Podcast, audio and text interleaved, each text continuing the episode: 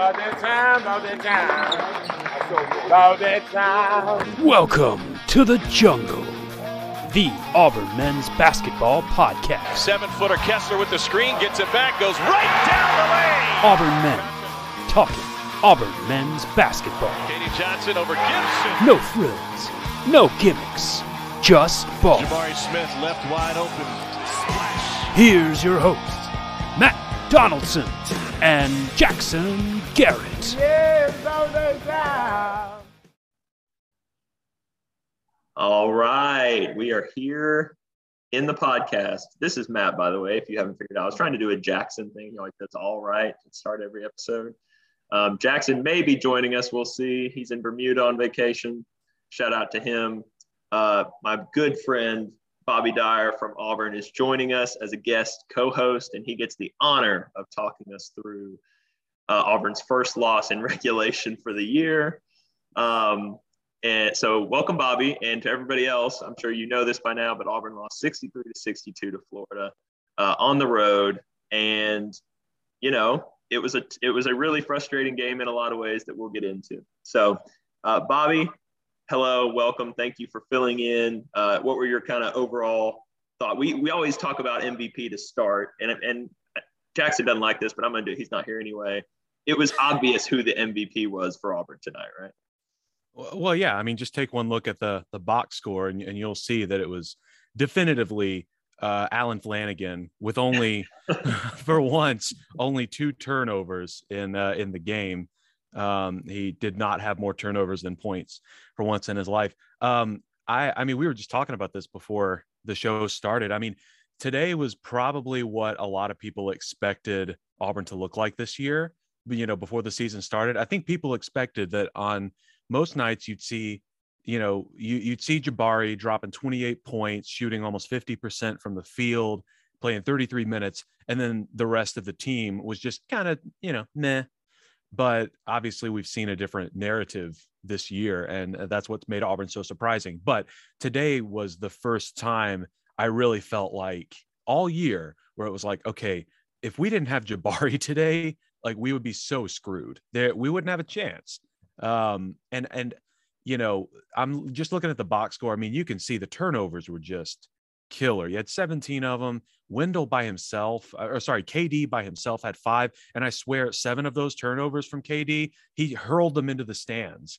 And, you know, like it's one of those situations where, like, yeah, you you can't point to one specific thing and pin the loss on that but I can't help but think a lot about those four or five plays where Flanigan or KD hurled the ball into the stands, just senseless turnovers. I think really killed, really killed Auburn. Yeah, and I mean, there's no doubt Jabari was the reason, the main reason that this was a close game. I, I said it would have been stealing um, if Auburn had won this game. I guess we should set it up a little bit. I know a lot of people know this, but Florida's squarely on the bubble. This is by far their best opportunity at home against a top tier team to se- kind of secure or work their way towards securing a, a berth in the NCAA tournament. If you know anything about college basketball, those teams are so dangerous. And I think everybody knew it. Auburn was like a three point favorite tonight. So there was just, uh, it was a huge game for Florida. They played like it. I thought they played like the more desperate team.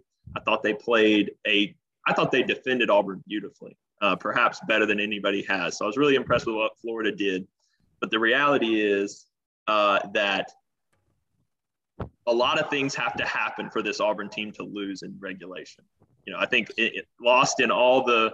We're going to talk about a lot of the frustrations. We're going to talk about a lot of the issues, but you know, a lot of things had to happen for Auburn to lose this game, and and really Auburn to do much right, except for have Jabari Smith on the floor. So I'm still encouraged by that. It, it's a deflating loss in the sense that you had a chance to steal it. Um, and it's deflating because of what it does to the SEC race. But Jabari was terrific. He's continuing to elevate his play. Um, if, if we just have to get him a shot uh, at the end of games when we have a chance to win, which is yeah. I, I was just going to say the the reality is, like you were saying, you know, Auburn did so much wrong, but they still at the end of the game they had it down a point with seven seconds left, just enough time for Wendell to throw the ball away, um, you know, and end up losing the game. And look, Florida, did defend Auburn really well. And obviously, their best defense of the game happened on the last possession, which is, as a Florida fan, when you want Florida to play its best defense. And so I, I will, yeah, I got to tip my hat to them. They, they played Auburn really well. And there must be something about their defensive scheme denying the ball like close almost to half court that forced a lot of those turnovers out of bounds, right? Because then you didn't have an easy outlet pass back to the point guard. So you try to just, you know, chuck it across court. And KD Johnson thought that, you know, he, he would try doing his best Cam Newton impression. And uh, no, no football references, Bobby. No oh, I'm sorry. Uh, do his best uh, Russell Westbrook impression and completely miss the bucket.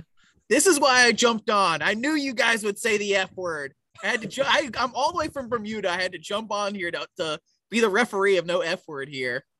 I, hey, I did not. I did not say the F word. I simply referenced uh, noted did, Auburn legendary athlete of an undisclosed sport. That's right. Yeah. That other that other sport. Yeah. yeah. Tell Jackson has crashed the call like I thought he might. He can't stay away. He had to watch part of this loss. He's back in. Uh, Jackson, give us the the, the your uh, take on the game from Bermuda. Well, I, I, you know, I just wanted to jump on for a minute. I, me and Matt had decided like I probably wasn't gonna be able to do these next three games, but I'm on like this forced quarantine kind of thing for the next like couple hours. It, like it's how it is with Bermuda, whatever. So I was like, ah, let me jump on real quick. And I wanted to welcome Bobby to the show, man. Good to see you again. It's been a while. Thanks, and man, it sucks. It sucks. You know, we finally lost a, a, game like in regulation. I watched a good bit of it. The turnovers were brutal. It's great, like you said, it's great to see Jabari keep going. I don't want to play them again in the SEC tournament or anything like that. When it clearly Colin Castleton and this team know how to get Kessler in foul trouble. It sucks. There's people like really hating on Wendell right now. Like you know, we've had our ups and downs. We're getting starting to get ups and downs of Wendell now. You know, and it's just I don't know. If you go back to where we thought we had with Wendell, it's still like exceeding expectations. And also with Bruce, we've known this for how long now? He is not great with end of game stuff. We're like, man, the the fast break stuff, the steals, the hustle, the recruiting, everything. If you had to pick one thing he's not good at, it's these end of game drawing up plays. And, you, and we've mm. seen it a bunch this year. We've been super lucky to do what we've done. We had Wendell just go take a charge basically and score on Georgia. We had KD just decide to go do it. None of these are like great plays he's drawn up. So don't necessarily blame this on Wendell. Wendell gets the ball at the end because he's the point guard and he does need to figure out how to get the ball to this best player with seven seconds left. But he's also a college kid. He's like a what a sophomore or junior. Like yeah. somebody draw something up for this boy. Yeah. Yeah, I, to- I totally agree, man. I, I thought like whatever the call was, if there was a set, it wasn't a very good set, and they needed a different one because like, you have to get the ball to Jabari. Set as many screens as you have to in six seconds, but you got to get him the ball.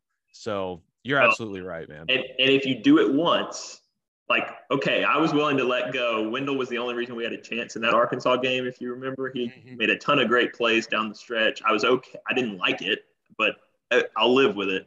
Twice in a couple weeks, and when Jabari's this hot in two straight games, and, and, and Bruce said in the post game, I saw I haven't watched it, but he I saw a quote. He's you know he, they had two timeouts left even after the one they called. He's like I should have called timeout when I saw that they were. I, I think they thought there was going to be extending, and it looked like they were going to extend the defense. And I thought the same thing live. I said, oh well, if they extend, get Wendell going downhill, man. And it's like they showed that, and then immediately kind of did this mush zone in the middle of the lane, expecting Wendell to come down there. So it's like they were perfectly prepared, I think, for what we tried to do. I totally agree, though. It's got to be Jabari. It's very frustrating, not only to not get a shot up when you're in that situation or draw a foul. Like there's so many ways we could have won that game at the end. Um, it's frustrating that your best guy doesn't get the ball. And I think that's what everybody's frustrated. Hopefully it's more directed at that than like Wendell, because Wendell's been a huge part of why Auburn's in the position they're in right now. Yeah, I mean he was he was kind of put in no man's land um because nobody's like Walker kind of tried to set a screen for him, but even then it Auburn as a whole on that sequence just kind of looked lost. Um, maybe not lost, but they, they looked like they didn't really have a plan. Um, except Wendell gets to the basket, and that was the whole thing. When Florida took that away, there was no plan B.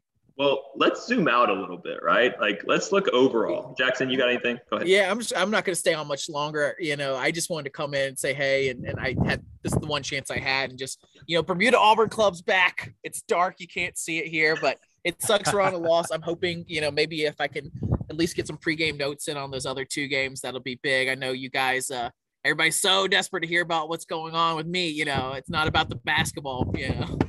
Right. Anyways, it, you know, Bobby, take it away. Matt, take it away. I'm glad y'all are doing the Lost podcast. Maybe I'll just quit. We finally lost one in regulation. I'm out for the next while. So, all right, guys, War Eagle. There you go. War Eagle Jackson.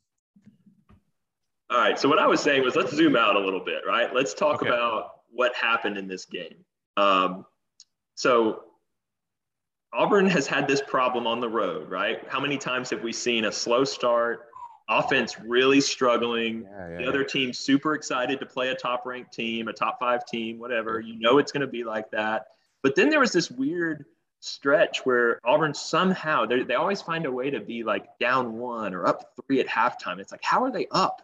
Like how are they down one in that first half? It was so ugly. It was terrible. And then they got up by what eight or nine at one point early in the second half, and it kind of felt like okay, like maybe Auburn's going to pull away. I continue to be so impressed with Florida. I, I went and saw them in person when they played in Auburn Arena, and I was super impressed with Appleby, which, by the way, you know, he had 26 points and he hit some huge. Uh, here, Bobby, I'm just going to throw a bunch at you, and you respond to what you want. Okay. Number one, Okay. Florida hit tough shots. They hit tough shots all night. Mhm. They hit um, they hit 10 threes to our five. Percentages were close, but they just hit some really tough threes. They defended incredibly hard and incredibly well. And I think the the book is out on the league from the league on that high screen and roll with Wendell and Kessler. Like, when's the last time we saw that lob? Like, when's the last time we saw that completely opening everything up? And then the other piece I would say is just eh, not to harp on it, but man, just in a game like this against a team that desperately needs a huge win on their home floor, you just can't double up their turnovers and give up that many shots. You know, in the end, we only had two less shots than them. But you're right, it's hard not to think back to all those possessions where you don't even get a look, you know, and, and, and all sorts. Another thing, we shot zero free throws in the first half, which means that you can blame the refs all you want. We could not get inside, and nothing came easy for this team offensively except for Jabari's jump shots. Yep. Yeah. Um. Wow, that was that was a Sorry. lot. Sorry, That's okay. That's okay. Um, you you the first thing I wanted to point out is absolutely yes, Florida hit some really tough shots. I noticed that down the stretch there were like two or three of them that I would call not bad shots, improbable shots. Questionable. Yeah, like Steph Curry is the only person with the green light to shoot that ball. And like if you make it, awesome. But if you miss it, you, coaches are like, "Hey, don't don't shoot that again." That was not because I mean, as far as I can remember, all of them had a guy Auburn Auburn defender in their face. They were covered up and just buried it. And it it really felt like one of those like fighting for your you know March Madness life kind of games for for Florida. And um, I, I I thought that they did hit some really big shots down the stretch, especially considering like they ended up shooting 40% from three pointer from the three point line, but it didn't feel like that throughout the game. And I think like three or four of their shots toward the end lifted that percentage a bit because I don't think they shot that well throughout the game. Um, I I think teams definitely have maybe not figured it out per se because Kessler's still been playing really well and Wendell will still play really well. But I, I do think teams have at least they've cemented their uh, strategy for defending that high screen and roll for for Wendell and Kessler. You you're right on the money, right on the money with that. Um, I also thought, and man, I look, I, I've I've you and I both officiated before. It's not easy. However, sometimes I feel like these referees they make it look astoundingly difficult to officiate a basketball game. And all I all I ask is for consistency. And many times it does not feel like Auburn is officiated the same way other teams are. Now, I know every one of you is going to say, Bobby, of course you're going to say that. You're an Auburn fan. And my counterpoint is mind your business. But also, there, there, there's just something about seeing uh, like I, I don't know, Allen Flanigan under the basket getting destroyed And then, and this this happened in, um, I think it happened in the Vandy game, not in this game, but there was a play in the Vandy game where um, a Vandy guy, you know, cleared cleared a defensive rebound. Everybody else was down the court, but Jabari just did. He did what literally anyone ever does, and just kind of like swipes at the ball on his way running past, and they called a foul on that. I've never, Matt, I've never seen that called in a game before. And I just look at situations like that and think, would that would that have happened to anybody besides Auburn? I don't know what it is about Auburn, but it feels like because I'm an Auburn fan, you know, everything goes against us. But there were some really weak calls tonight. And whenever that puts Kessler in foul trouble, that's the point of all this, what I'm saying. When it puts Kessler in foul trouble, that drastically changes the game for Auburn, not only when he's on the bench because of foul trouble, but because of how he has to play in subsequent minutes, not having like his full like stable of fouls available. I mean, you saw it like the night and day difference between the Alabama games, you know, and how big of a game he had when we played them at home, um, not being in foul trouble. Uh, that that sort of thing, it it you know, as an Auburn homer, you know, that that tends to bother me. But um, I I just think overall Auburn is going to get everybody's best shot. You know, that's just that's the reality of being in this position. It's something we haven't really experienced before as Auburn basketball fans. Um, you know, I, I'm not going to say the K word, but you know, that other team that wears blue in the SEC, you know, they're pretty darn good at basketball historically. So they they know what it's like, you know, as a fan base to see other teams giving them their best shot and it's something that we are new to so i think that's something that you know i'm having to adjust to as a fan maybe you are too but when you see a game like today and you see how hard auburn fought um, even with 17 turnovers even with some really mind-boggling mistakes on both ends of the floor to only lose by one against a, a possible tournament team in florida one that has always seemed to have auburn's number in gainesville is still kind of encouraging, um, even even with the loss. So I guess did I respond to everything you said? I don't, I don't it, we'll, try to shorten it up a little bit. It, it takes a lot to beat this team. I think yes. that's the encouraging thing. I remember watching the Arkansas game, just thinking, "Wow, like we're just not playing well at all." And Arkansas played a great game. I think Florida played a really good game tonight. Um, so I'm encouraged by that. Uh, the big thing that I would point out, we, you know, we'll point out a couple of stats maybe here, and then we'll jump into kind of our pregame notes mm-hmm. uh, to talk through some things. But you know, the, we've consistently talked on this podcast about the depth and the athleticism are the the things that make this team go. And tonight, I don't know if this is a record low. It's got to be close. Nine bench points. Mm. Uh, usually we get 20 to 30, 35. I mean, just crazy numbers off the bench. Nine points is, is terrible. Um, and even if you look big picture at like three guys in double figures had 51 out of our 62 points. There was there was no balanced scoring. You got very little from Flanigan, zero from Jaylin Williams, five from Wendell Green. You just there weren't enough contributions up and down. It was really a Jabari and Walker and KD hit free throws, and that was it. Um, so just not enough contributions from our nine or ten yeah and because here's the thing, Florida's always like that.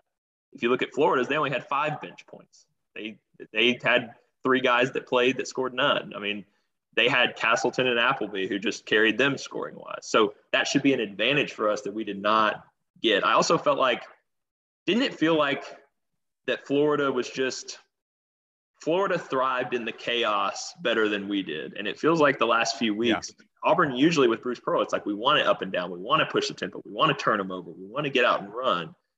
And it just felt, felt like we didn't get that advantage today. Honestly, it felt like Florida was coming up with a lot of the loose balls, the 50 50 balls. Yes, yes absolutely. And, uh, they deserve a lot of credit for that. They they are a tremendously athletic, long, big team, and I think they gave our guards trouble. We've talked about that a lot this year. Small guards that we have.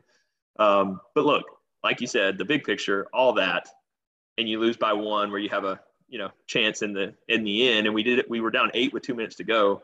Had a really nice. We I continue to be impressed with how we've handled being down late. It hasn't happened much this year, but we've we've extended the game well. We've managed the clock up until those last two possessions that everybody's going to focus on. We've done a lot of really good things, so that's encouraging. And I think the only other stat I would point out, I'll kick it to you if there's anything that stands out. We won rebounding, which is I, I can't believe we won offensive rebounding. It felt like they got way more than it says here. Um, and just uh, oh, is that right? We only had two blocks tonight. So how about that for yes. Florida for not yeah. Getting blocked and swatted left and right? Like that's a huge thing that I didn't really notice watching. So that was so that was that was the one thing that I was gonna gonna point out, and I I noticed it early in the game, and I only noticed it because like I I recently rewatched like the Vandy game and the most recent Alabama game, like you know some of Auburn's stronger performances lately, and a common thread between all those games was that Auburn got up to like six blocks in like the first ten minutes. I mean, it was just a block party in all those games, and they've had several other instances like that throughout the year. Today felt different. Um, at, uh, what's what's his name, Castleton. Um, yeah, he's he's all right, I guess. Hmm. um did you know he he did a decent job of you know shoving his forearm into walker every time he went up to keep walker from you know blocking his shot. And yeah florida florida did a good job of you know like i don't even know how to describe it. Basically it, it, seemed like they positioned themselves individually right whenever they were shooting to not allow walker to be able to you know get up to to the ball. They were you know they were scooping up under him or they were and look i don't want to bring up the refs too much but i swear if i see walker get called for another foul when he's doing this and they jump up into him and he gets called for a foul because he's 7-1 i'm going to lose my mind. That is insane to me. That's not a foul. Like i i it it there's such a thing as incidental contact in basketball and I don't think some refs understand that, but that's beside the point. Florida actually did a good job with their offensive movement of not putting themselves in a lot of positions where Walker was just going to destroy them. They switched Walker onto smaller guards a lot more than I've seen any other team do. And so they then would swing the ball around to whoever Walker wasn't guarding, that person would take it to the bucket. And Auburn still defended the ball pretty well at the rim, but they didn't get a lot of those blocks that we've been used to. So that's why they only had two blocks tonight. And yeah, you got to give Florida credit for uh, you know scheming their offense that way. Yeah, I thought two things. I, you you made a great point there. A lot of people initially were like, "Oh, well, let's get a guard on Kessler." It's like, but people figured out that's that's not going to work very well either because he can guard your guards outside. So it was kind of a great counter to say, okay, we're going to swing it to the other side and let you attack from there and try to hold Kessler away from the basket.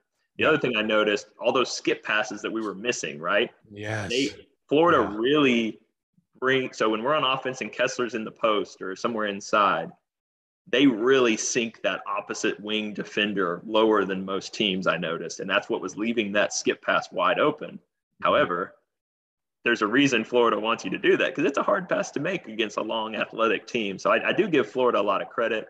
Did you have any problems with how we defended? I mean, I, we we made a few mistakes, but I thought we defended fine. I didn't. No, the defense. I, I other than the fact that we didn't get our like daily, you know, our daily block quota.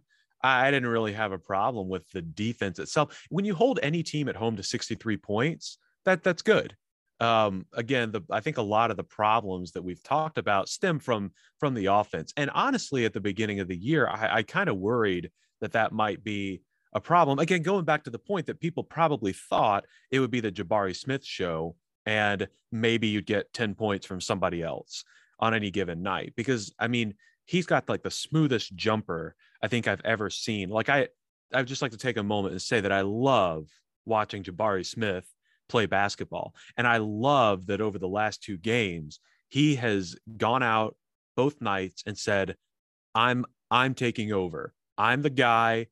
I'm I'm putting the team on my back. And I, I respect that because I think, you know, the we don't know what goes on in the locker room, but you know, the the you know, announcers for each game will tell you, oh, his teammates always say they want him to, you know, be more assertive or aggressive or whatever. We don't know if that's really true, but it should be true because that man that man can ball. But um, on a night like this, you know, when you defend so well, you'd like to see other guys, you know, be able to uh, step up and help shoulder a little bit of the load. And uh, again, I uh, neither of us are college basketball players, so we say this, you know, from from you know an armchair coach's perspective, but the uh, I don't even want to say let down because again, if anybody could be a college basketball player, it was easy. Everyone would do it. But five points from Wendell Green and shooting zero five from the three point line, that, that's not what Auburn needs. That's and I know he holds himself to a higher standard than that. So I'm not trying to dump on him. And he did a lot of the other things really well. He had five assists, um, played 30 minutes, played good defense, but Auburn needs more out of him. They they need that roughly 15 points he's been averaging in conference play, right? Like if you get that from him, that's more bench points, that's just more points total and it probably opens up the offense a little bit more when he's more dangerous and the defense has to adjust to that. Yeah. The uh yeah, the only other thing I would add is they did a great job of neutralizing Kessler on the glass. He had 3 mm-hmm. rebounds. I thought they did a really good job boxing him out. I thought um, I thought they just battled. They were they were gritty inside. They they really went after loose balls hard. I'm shocked we won rebounding actually. After watching the game, I wouldn't have guessed that. You want to know um, why that? You want to know why it was? Why that happened? Why is that? Devan Cambridge. Devan Cambridge has become a rebounding monster. He had six today. Yeah, but like, yeah. didn't it feel like the whole time that they were just getting? I don't know. It felt like they were.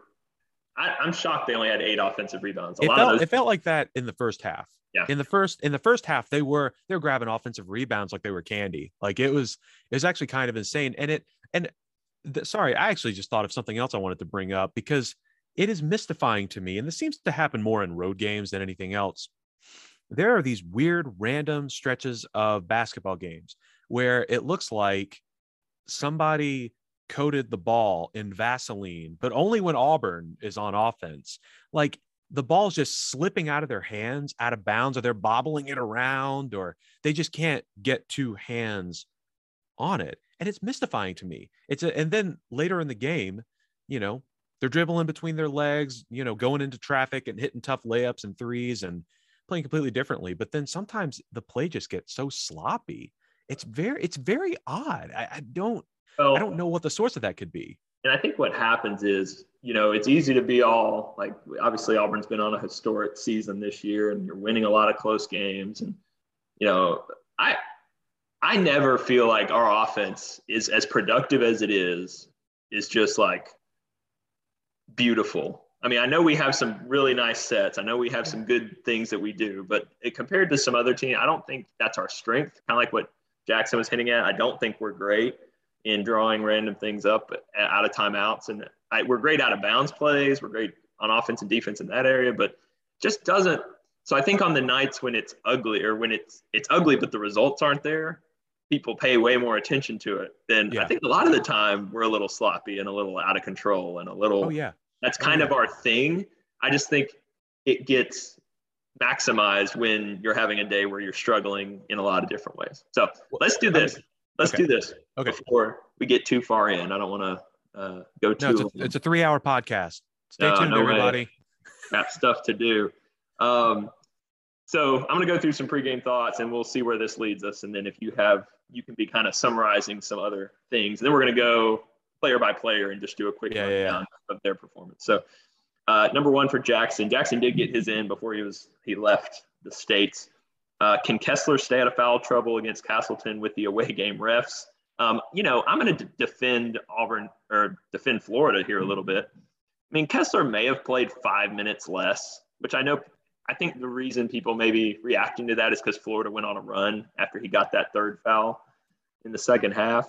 Yeah, he, he didn't. I, I didn't feel like I thought he just. I thought Castleton just kind of outbattled him in a lot of ways. Castleton's a great player. People forget he's he's an All SEC first team player. Um, so Kessler didn't do much, in my opinion, to warrant being in foul trouble, but he didn't foul out. He still played 26 minutes. But to me, the fact that he played 26 minutes with three rebounds and I don't know if he had zero, one, or two blocks, but some one of those numbers. Um, I just didn't think it was Kessler's best night, but he's going up against a really, really good college experienced player in Castleton. So you've talked about the refs some. Do you have any other thoughts on the foul trouble Kessler stuff? Yeah, it um it's just frustrating. I, th- I think there is at least one call a game that you know shouldn't get called on him. I mean that I, I will say part of that is the reality of being a seven foot one center and being one who um you know he he's pretty assertive in in seeking out blocks, you know? Um, I think that's just going to happen. It doesn't mean I like it when it does happen, but listen, I, yeah, I always joke with my wife that like I, I, just hope that these refs wake up with minor ankle discomfort the next day. You know, just I don't want them to actually get I don't want any actual bodily harm to come to them, but I want them to, you know, just feel a little discomfort for their for their poor performance. Part uh, of it though, we've seen it forever. If you're a big guy, you just have to be extra cautious not to pick up extra ones and bring yeah. it on yourself. And I think yeah. so does a great job of avoiding compared to other centers we've had in the past. He's probably the best I've ever seen. It. Oh yeah. He, he just doesn't do. He doesn't get himself in bad spots to draw extra fouls because you know you're going to get one or two bad ones. The, yeah. the Tuscaloosa game was a disaster. Of all of them were bad, all but one. And this one, I wouldn't put quite on that level. I just, I, I was more the, the foul trouble didn't bother me. I do think it was at a key moment in the second half. And uh, I still, great job by ESPN, by the way, showing three replays of his charge, and not one of them ever showed where hit the guy's feet were, whether he was outside the cylinder. I yes. think he was, but we have no idea. So I know. Literally, I watched that charge and was like, was he was he in the circle? It really looked like he was right under the basket. I'm not sure about that one. And then we never saw a replay that validated or invalidated. Yeah, it's very very convenient. So thank you. Um, number two for him for Jackson was can the guards have a big game after being carried by the front court in the last game? That's a big old no. Um, we'll talk about it more when we talk about the players, but you know I think the backcourt size and just the way they're being defended. I, am not smart enough. I haven't pieced it together yet. Um, Jackson had a great question. By the way, um, we interviewed Steven Pearl last night, and that's going to go up on Monday. And he did. I, it was one of my favorite interviews we've done. Um, one of the things we didn't get to ask him, but one of the questions we had was, it feels like we're in the middle of this chess match offensively, and other teams have like adjusted their game plan, their strategy against us as they've gotten more tape on what we do. And yeah. it's like we're waiting for that next counter move. And what we're going to have to find a way to unlock these guards, like you said, with Wendell's production and stuff. We've got to get them in the flow of the offense and being efficient and getting more in the scoring column. Because again, you're talking about Zep. Uh, Zep, KD, and Wendell had a total of 15, uh, 17 points. And, you know, it's, and, and again, most of that was KD at the free throw line. Yeah. So anyway, uh, they were not good. Florida did a great job of neutralizing them. They gave them trouble in both games this year. They're really long and athletic. And honestly, like we've touched on, they had a great plan. And I think Auburn's coaches have it in their, you know, they've got to adjust for the next one. Number three, Flanigan. Bounce back game. Can Flanigan bounce back and have a solid game? He's fine. Two yeah. points, one shot, five rebounds, 23 minutes. Yeah two turnovers. He's just not. I love that we got him. Uh, there was a nice little play. We got him diving to the basket, and he really patiently finished after he almost traveled three times. Um, so he he was, but he's. I think Jackson Jackson's like the biggest Flanigan guy in the world. So that's like always one of his pregame notes is tracking Flanigan. Um, what are your your kind of you haven't been on the podcast ranting about this stuff every game like where do you think Flanigan, how do you think he was tonight? And then just how do you look at Flanigan in big picture in this season right now? Enough, I feel like he was more of a non factor positively or negatively than he has been in recent games. I, I, know you and I have talked about this, you know, off, off, off camera, but um, I, I am, I don't want to use the word sad because that sounds melodramatic. To where he was last year, right? Because I I just what I see in him is hesitancy and and uh, he seems unsure of himself, like in everything he does. And they keep talking about how like he's not even back 100% athletically yet. Like he's obviously cleared to play, and you know he puts forth good effort on defense, and he's a good rebounder. But on offense, sometimes he just he looks so unsure of what he's doing, and that's that's a little discouraging. And and it's it's it's like that seeps into everything. Now tonight was weird or today was weird because you know there he had at least one of those really bad you know hurl it into the nacho stand kind of passes. But you know other than that um in other games like he'll he'll he'll try to skip a pass that he you know shouldn't through a defender's legs or like he'll just bobble the ball or drop it. He can't seem to drive to the basket without having a charge drawn on him. And his jumper isn't falling. It's just like all the all the all the progress he had made as a scorer last year just seems to have evaporated. And I I hate that for him because he's a tremendous athlete. And last year, like while Auburn was kind of awaiting, you know, the the NCAA's, you know, uh, stupidity to end with Sharife Cooper, Flanigan was, I would argue, the main reason Auburn was able to kind of keep the ship afloat last year until Sharif was able to come back.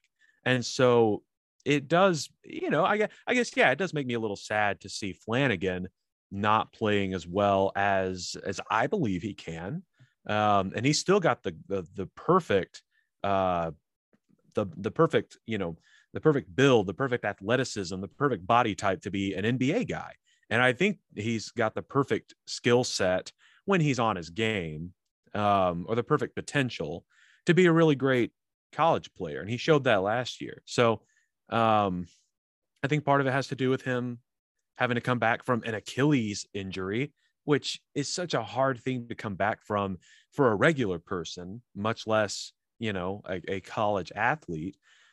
And then he's joining a team that had been playing really well without him um, coming into conference play. So I think he's trying to find his his place in the offense. Um, and honestly, like I, I, I, it did occur to me um, since we talked about it. I think a lot of the looks that Jabari has been getting, um, or the way they set up plays for Jabari, that that seems like somewhat similar positioning to how they would try to set Flanigan up sometimes for plays. Now Flanigan didn't quite do the turnaround jumper like Jabari because you know Jabari is more like Kevin Durant than any player Auburn has had. But you know Flanigan would get a lot of those ISO looks where you know he'd post up on a guy, you know, uh, you know up up toward the three point line, and then go to work from there. He'd be able to hit a mid range jumper from like the key, uh, or sorry, from the elbow, or get the ball inside and muscle his way up for a layup. This year, it's just not there. It's like he's lost a step. So I think there are a lot of factors that play into why he hasn't quite looked the same. I just I want him to limit the turnovers. That's that's the thing. Like you don't have to be as explosive of a scorer as you were last year. Just take care of the ball. You know, don't don't turn yourself into an offensive liability on some plays. And the the sad reality is on several plays he has been. Now he offsets in my in my opinion, he offsets that by still being, you know, a very of like a, a very uh, aggressive on ball defender, and he rebounds well, and he plays hard on defense. And so I know that's why he's getting minutes. Like he's too athletic and too naturally good to keep on the bench. But on offense, like he, he just he needs to be he needs to play with he needs to have this this better balance of confidence, but also playing under control. Because I think right now he's not doing either one of those well. He's not confident, and he's also kind of playing out of control.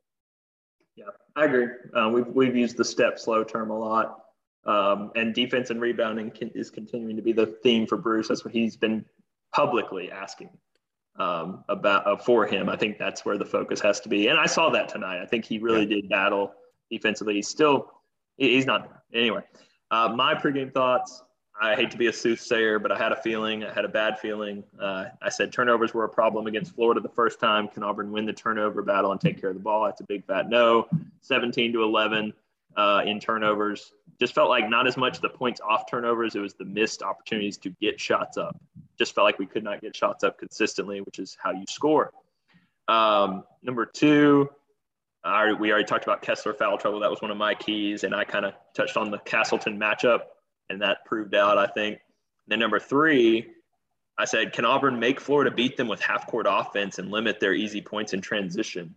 Um, you know, I thought we did keep it. it. We kept them in the half court a lot. They only scored 63. They hit some tough shots on us. They, but they won fast break points 13 to seven. You know, they did almost double us up in getting out and finishing. But I think we did okay, like we've talked about defensively, and, and they're not a prolific half court offensive team it just stinks that we left so many opportunities on the offensive end. Yeah. It could have kind of swung the results of this game. Oh, definitely. Yeah, I think a big part of Auburn's game is KD Johnson or Wendell Green getting downhill um, off of a defensive rebound or a turnover and either getting to the line or getting a quick layup. And Florida did a good job today of, of taking that away from from Auburn, you know, on that side of the ball. So, you know, just looking at like the the points in the paint stat too that Auburn won 26 to 14, you know, you would think that that might offset the fact that they lost fast break points, but I, I think that played more into Florida's favor because as a result, like like you brought up before, if you take away KD Johnson's six free throws, you're talking about 11 combined points for Auburn's guards um, on pretty pretty bad shooting. Um, just doing some quick math. Three, yeah, three of 19 from the field, 0 of 8 from the three point line for Auburn's guards. That's not that's not what you need out of the guards. Like not only considering the fact that Wendell usually plays a lot better than that, he usually knocks down at least one three. You know, shooting 15% from the field just isn't going to get it done. And then you combine that with the turnovers, and it just Auburn's offense was just very inefficient today. I think that's what killed him. Yep, I agree. Uh, I asked Bobby for pregame notes, but then Jackson did his because I didn't have access to the Twitter page. We're still working on that. So, um, anyway, Bonus. you made a great point. I just want to quickly, quickly shout these out. You said, can Auburn keep up their three point shooting? 36% is better for this team. They've been in the low 30s for the year. They've yeah. been in the 20s a lot, in the teens on the road. So I was happy to see that. Um, yeah you said, how much will Jabari continue to assert himself? You were right on there. We saw a continuation of that. That's great. And then the other thing, game game plan wise, was I want to see Walker get more scoring opportunities on the low block, and we just didn't see any of that no. today. No, against so. against a guy like Castleton, that that's going to be a little bit tougher. I mean, Walker's really good, but I, I would say that actually one of the weaknesses of his game right now is his consistent ability to get his own looks on the low block. And you know you you could say like oh that's a pretty you know that's a pretty big uh deficiency in his game. But the fact that he does everything else so well more than makes up for it. So i think his ability to you know take those entry passes in the post and then create something for himself that'll just take his game to a whole other level. But i i would just like to see auburn you know continue to help him develop that aspect of his of his game. So I guess this might not have been the game to try and do that. Well, it's just not part of what Bruce does a ton. I mean, it's, oh, I know. Kind of a, it's a dinosaur a little bit outside in the college game in general and in NBA even at this point. Yeah. But uh, man, you have seen a lot of flashes for Walker. It would be really nice to get him a few touches every game, yeah. kind of in mean, that knocked, space. I mean, he knocked down. He was our. uh He had our best three point percentage. By the way, can we shout out to I I just Matt, I cannot I cannot stress how hilarious it is to me that Auburn's guards went 0 of 8 from the three point line and Auburn's front court went 5 of 6 from the three point line. That is hysterical to me and just cements the fact that Auburn has the best front court in college basketball. Don't at me. That's true. That's true. Well, let's jump into that real quick. So uh, I'm going to cut a couple of these guys out because we've already talked a lot about them, but let's just start at the top here. KD Johnson, 12 points, six of six at the line, three of eight shooting, four rebounds, five turnovers that you touched on. Um, he has his moments. I've been very complimentary of KD the last few weeks. I do think it's it's hard to say outside of the five turnovers, but outside of the five turnovers, um, he did some nice things. He continues to be a better defender than he was early in the year in terms of like the simple defensive plays, not necessarily the we call them the Hamburglar moments where he steals and runs and does something crazy. Yeah. Um, I don't know what your quick quick thoughts on KD. He he has been passing a lot more, and I, I like that. He had a beautiful feed in the first at the end of the first half under to Walker. Now that was you know sandwiched in between a couple of his you know, throwing the ball out into the parking lot turnovers. And there was another one where I think he, I don't remember what it was. He caused another turnover, like right after, or no, maybe he had the pass to Walker and then hit a floater. So he ended the first half really well. So anyway, yes, he's he's been a lot. A lot of his game has improved lately, but he's still he's still got to clean up the turnovers. Like he still just needs to be a little more under control uh, across the board. So we've we've talked a lot about Jabari. uh, but I refuse to not talk about Jabari a little more anytime you have an opportunity. I think the most exciting thing, obviously, he's hot from three right now.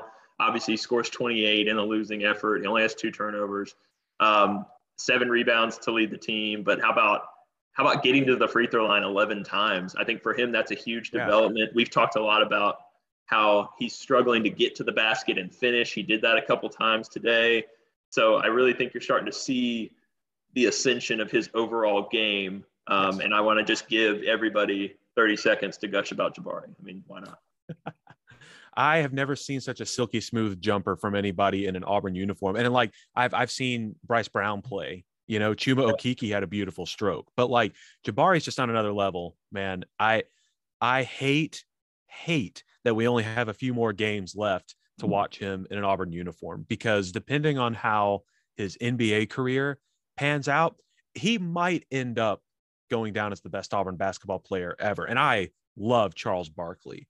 I, I think he is an American treasure, but Jabari is on another level, man. That with that with that jumper, he's already NBA ready, and as the rest, and he's already a great on-ball defender, great defensive rebounder. As other elements of his game continue to evolve, like if he develops a quick crossover, watch out. He no one will be able to guard him. He's also the most awkward open court dribbler at the, with his talent that I've ever seen. It continues to make me laugh. He had a really awkward transition play where it, it- I was like, oh no, this is because he has moments where he's not the best handle. He's hasn't been great against the press at times. Yeah. But man, he just he got into his shot though somehow at the end of the awkward dribbling and nailed a three. So he's terrific. Enjoy it. You know, as many games as we get to watch him in an Auburn uniform, I'm glad he's starting to really break out. Um, Zep Jasper, I'm the president of the Zep Jasper fan club. He's the only guy that didn't turn it over tonight in 18 minutes. I do think his foul trouble was significant. Um, I think it forced us to do something. I didn't like that Wendell played 30 minutes with how productive he was. I think that should have been a little more even. It probably would have been without the early foul trouble on Zep, and then he got in trouble again in the second half. Um, one assist. He didn't, you know, he took one shot, missed it, one rebound, one assist. It's not about that. If you know Zep, it's the defense, it's the intensity, and it's the, it's the the calmness. And you know, I don't think this is fair at all. But I do think people are going to look at some of these late possessions and be like, maybe you take the ball. But but I don't I don't personally I don't believe you take Wendell off the court. He's been our closer all year. He's won us a lot of games. You Yeah. can't panic about a regular season road loss by one point. But if Zep's in that game, I can guarantee you The he's ball's going to going to get in that position. It's going to get somewhere. So, Yeah, Zep is um he might be the best glue guy I've ever seen in an Auburn uniform. Um I hate it when I see people on the internet going, "Why is it even a big deal he was out? He only averages 5 points a game." I'm like, "You don't understand basketball at all, do you?" It's not like the the reason he's so important to Auburn is not because of how many points he does or does not score. It's how he takes care of the ball, how he always guards the other team's best guard and how he's a willing distributor um, and a great compliment to KD Johnson and Jabari Smith, um, you know, as Auburn's primary scorers in that lineup. So he's he's fantastic. He's he's one of my favorite players I've ever seen. I love a, a, basketball player who works hard, does not complain when he doesn't get any shots, and understands his role. He embraces it and that that's what makes him so important to this team. That's why I'm so excited that uh, at least as far as I know, he's coming back next year. That's going to be so critical for Auburn. Yep, I agree. I, I love him. I, I do. I do think though he's got offensive game in him, and when we're in this kind of funk on offense, you know, I think he. Everybody and Bruce said it after the game today. You know, we're at our best when everybody contributes, and that includes Yeah. I know I, I brag on him for all the non-scoring stuff, but look, you know, we're at a place where I do think we need some scoring from different sources. So I'm hoping to see him kind of reemerge at some point because he's Just, just one thing before you move, he he averaged like 15 points at College of Charleston, didn't he? Yep. Like he he was a he was with their leading scorer, I thought. Yep and yeah, he so it scored in double digits a lot this year. I mean, he, he he's capable. yeah, Um, but He he, also needed to. defers, and he needs to defer. He, he's great with that starting lineup because you know you want the shots to get to KD, to get to uh, Jabari, to get to Kessler, and I think that's why it works well with him starting and Wendell coming off the bench. Yeah. Speaking of Wendell, we're going to skip Kessler and Flanigan because we've talked about them a lot. Uh, Wendell, five points. I know we've talked about him too. Five points, five assists, three turnovers, two for 10, 0 for 5 from three, uh, one rebound. He's usually a big rebounding guard for his size. Just not great. Um, I think the question I would have for you is do you see anything? Um, do you see anything that teams are doing differently against him compared to when he was just torching people from three with the lobs, with the kickouts? Like, have you noticed over the last few weeks as he's been struggling a little more? Uh, anything that you could point out? It seems like teams have been pressuring him uh, at half court more. Teams have been uh, trying to force him to either side. I think teams are realizing that with his quickness, you have to shrink the court. Oops. Sorry, little technical issue. You have to uh you can edit this out, right, Matt? Uh we'll fix it in post.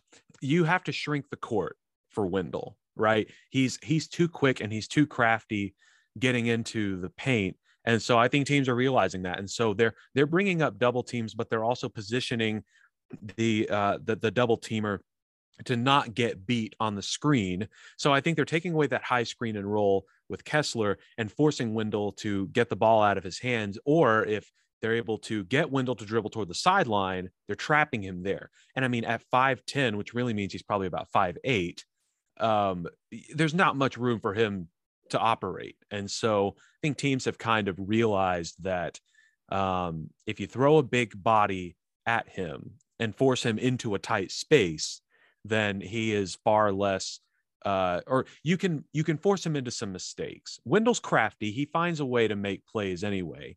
But tonight, and look, in fairness to Wendell, sometimes you're just off. You know, sometimes your shots just aren't dropping.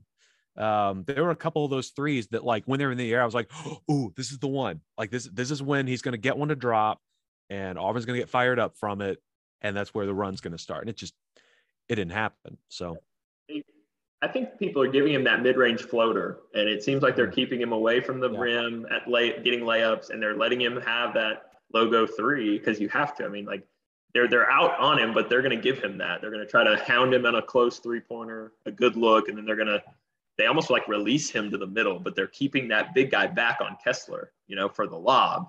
And yeah. I think he's going to have to. He's shown the ability to hit that floater. I think that's a key. The mid-range for him is going to be totally maybe something that unlocks.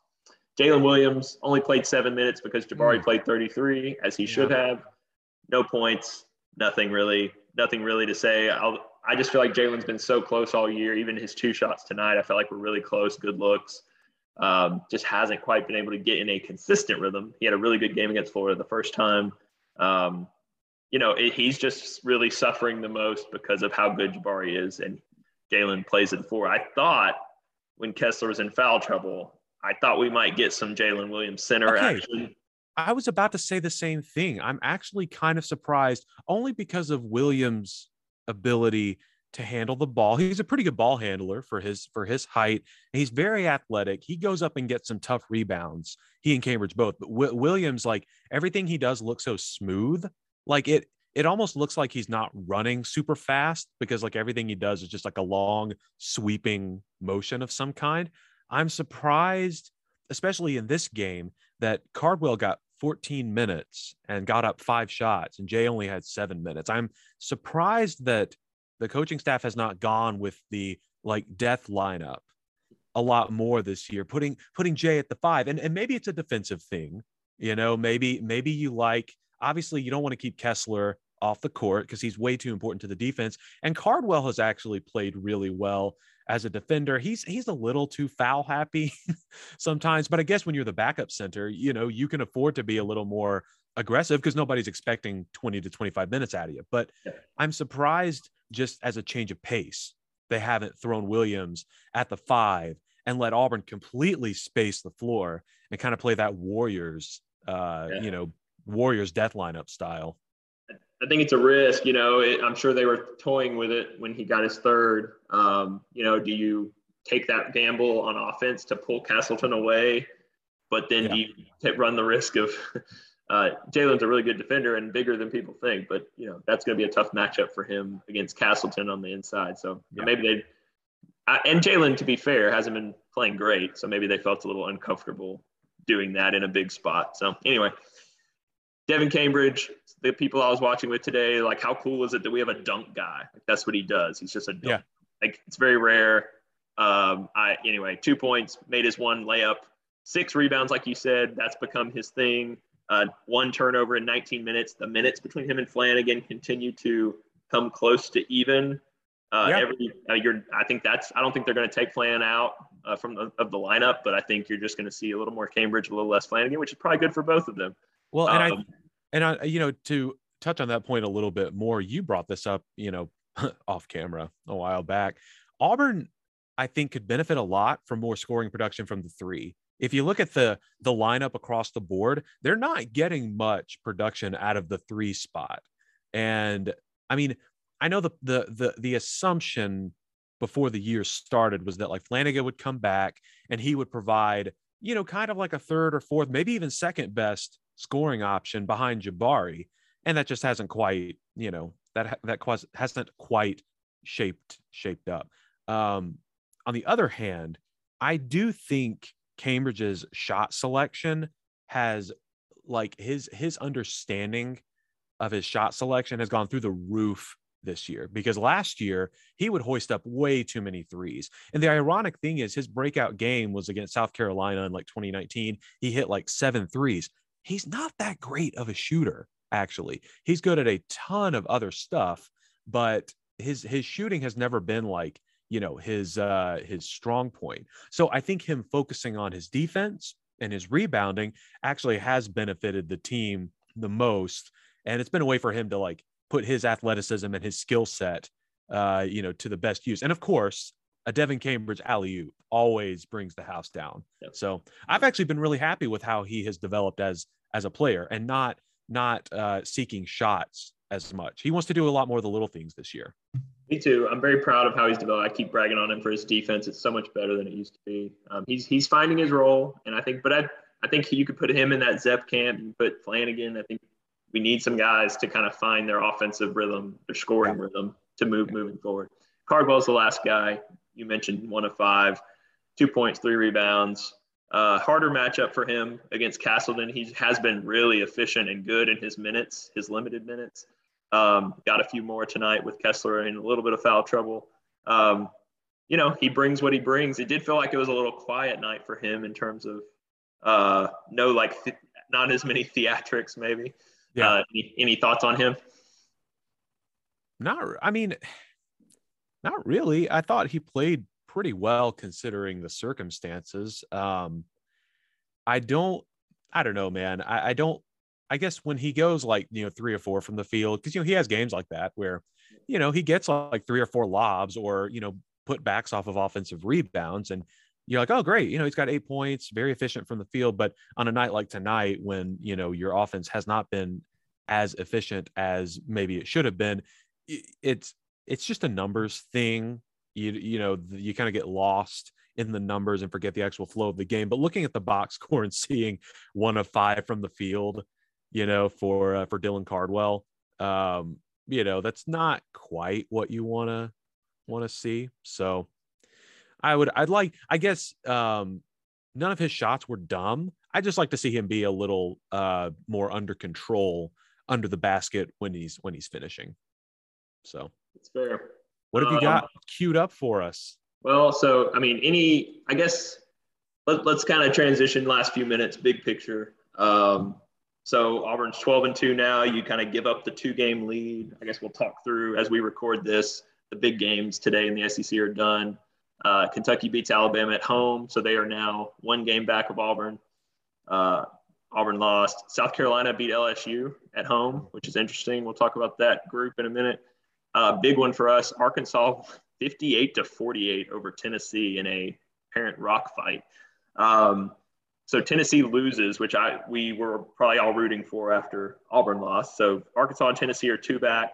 Yeah. Kentucky's one back.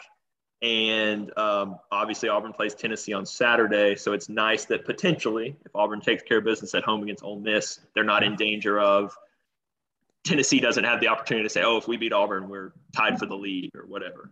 Um, that could still happen, but it, it makes it less likely. So there's this clear Encouraging. four teams at the top: Auburn, Kentucky, Arkansas, Tennessee. Then there's this clear four middle teams: LSU, Alabama, who have underachieved a little bit, and then Florida and South Carolina, who are kind of South Carolina is sneaking around. Like I don't know if many people thought they'd be seven and seven in the league. That's our last home game. That's one to track. They're pretty hot. You know, you beat LSU. That's that's significant. LSU's got a lot of talent. Um, and then Mississippi State, who is our last home game, uh, is six and seven right now, and I guess they do not play Maybe, maybe they do. Hang on. I feel like they do. I think Why is this not showing then? Let's I see. don't know. play tomorrow. Wait, when do they play? Oh, Oh um, yeah, they play tomorrow. They play tomorrow against Mi- Missouri, so on the road. So anyway, Garbage. A, sun- too much. a too- Sunday night college basketball game. What is that? maybe that's one of the makeup games from like. Did I think they had maybe a cancellation due to COVID early in the conference schedule or something like that. But um, anyway, I guess the big picture thought is, Yeah. you know, Auburn made their job a little more difficult by losing today. They're still in first place by themselves. Um, Four games left. We've talked about on this podcast, we don't want to share with anybody. We don't want to share championships. We want it all to ourselves. But at this point, and I think I saw Bruce's video to message to the team as they were breaking down their sad locker room was, you know, we're going to see what we're made of. And I, that's exactly what I thought after our game ended. This will be the first real adversity that this team has faced all year because you just gave a lot of ground back to some really good teams. Um, and we've got to see if they can pick themselves back up at home against Ole Miss this week. Yeah, Yeah. hopefully they. I mean, in, e- after each loss this year so far, Auburn has responded. Um, you know, to get a game at home, it helps to that you're playing. You know, an Ole Miss team that is not quite as good, maybe as some people thought they were going to be. So, you know, they've they've got a good good opportunity to pick themselves back up and keep that lead in the uh, the regular season conference race. So yeah, I'm, and we've talked. Ole Miss is a hard matchup for us. Bruce has struggled with Kermit Davis in his kind of matchup zone at times. A lot of people remember they hit us in the mouth pretty good in Oxford in the first half on the road there. So that'll be a big, you know, we got to kind of. There's no time to lick our wounds. We need to keep our undefeated streak in Auburn Arena uh, on Wednesday, and then I'll be in Knoxville for the Big Tennessee game next week. Kentucky, if you're curious, they play LSU this week on Wednesday night at home. They go to Arkansas, they host Ole Miss, and they go to Florida. So that is not an easy closing four for Kentucky. Maybe, you know, if you're an Auburn fan, you're definitely going to be rooting for them to lose one more um, or two more or what, you know, at least lose one more to maybe give us Yeah. some wiggle room. Because look, Tennessee and Mississippi State on the road are going to be hard. Um, if you if you don't believe that this league is challenging and that it's hard to win on the road by now, you're just not paying attention. It's really difficult. Tennessee was as hot as anybody, and they scored 48 points in Fayetteville. You know, I mean, it's it's just a tough league. I I actually did not expect that considering how I mean they kind of they kind of tossed Kentucky around. That's very surprising to me that they only scored 48. And you, you know, we've talked about this a ton. I mean, this is the deepest the SEC has ever been in basketball, I think. I mean, it's got to be, right? Literally anyone can beat anyone on a given night. So I mean, it's you know it's it's uh it's equally encouraging because if you lose a game it's not the end of the world. Nobody looks at you and thinks wow you're a terrible team. But it, it also makes your job of trying to win the uh, the regular season title and then the conference tournament title and then make it to march madness be even even tougher. So eh, knowing that it makes me really glad that we have role as as the the head coach. Because i look i could not imagine a tony barbee auburn team in this league right now. I mean, we'd be we'd be Georgia. We would be Georgia right now, but probably with no wins. Well, you're right. Um, we're still in a great spot. I think you know it, it. I guess the other piece of news: the tournament committee put out their one group of the top 16 teams in their bracket. Auburn was number two overall before this Yep. loss. You know, people are going to get all worked up about the polls and about the, you know, whatever. I, to me, the, the goal has been all year to win the SEC regular season. If you do that, you're going to be fine. I, you'd rather be a one seed, you'd rather get some of the geographic advantages. But if you've looked at the tournament sites, there aren't many uh, other than New Orleans being the Final Four host. So, um, it, you know, my goals are kind of to keep Auburn in that one and two seed line, win the SEC championship, take our, you know, we'll see in the SEC tournament what happens. But uh, man, so close, something we've only accomplished three times ever um, to win the SEC. We've got four games left. Uh, it's going to be a close race. You know, uh, I wish it wasn't going to be as close. Today would have been a, and Bruce said it. He, he said this week, this is a huge game because it would really set us apart and put us, give us some space and some distance.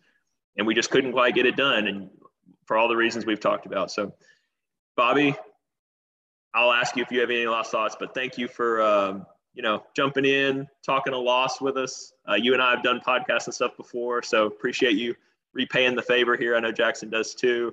Um, so thanks for being here. And uh, who knows, we may, I, I, don't know exactly our plan yet, but we're going to try to have some different people on while Jackson's out. So you may hear Bobby again, everybody. We'll, we'll find out. I kind of hate that you asked me to do the the one regular uh, regulation loss for uh, for for Auburn. So I'd just like to point out that this was not my fault. I think um, and if it was, if, if if I'm on the show again and it's for an Auburn loss, then I will never do this podcast again. That is a that is a promise. What are you doing? I had to plug my. Hey man. All right, sorry about that. My uh, my computer was about to die, and I tried to catch it, and uh, I couldn't. I literally plugged it in, and it went off. So. Oh no apologies. Um, anyway, you were saying it's not your fault for this loss, and I agree. So, uh, any any other closing thoughts for uh, about this game or this season as we move forward? Oh man, I actually I don't know how much of it might have been caught because you're recording all of this, but while you were a freeze frame, you know, from my perspective, I was actually getting into a, an impassioned story um, about how glorious it is that Auburn basketball is in the place that it is. Because, as you know, I was a student at Auburn from 2010 to 2013. And that was literally right before Bruce got there. So that was during the dark ages with Tony Barbee, who seems like the the saddest, most miserable man I've ever seen in my life. Uh, seems like he's never been happy about anything. But uh, at Auburn Arena, you could roll up to a basketball game probably 10 minutes before tip off. And I did this several times and just go stand center court uh, on the front row of the student section and watch Auburn lose at basketball. To go from that to students camping out before games like the night before is just unfathomable to me. To, to see Auburn like uh, grinding its way through the toughest the SEC has ever been to being number one in the conference and even reaching the number one ranking uh, overall, you know, for the first time in program history is just un it's unreal. And so as a basketball fan for a, a big portion of my life, it was always kind of a letdown to me that Auburn was so terrible for so long at basketball. So to see this program built up the way it has been under Bruce Pearl has been very encouraging. And I, I love that I get to look forward to, you know, for several weeks out of my year watching Auburn basketball play twice a week. I think that is so special. And I think if you're an Auburn basketball fan, just like the two of us, um, you need to need to appreciate this and and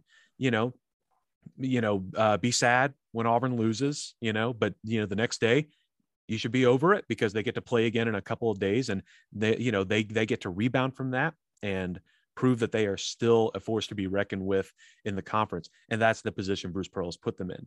It's a special, special thing.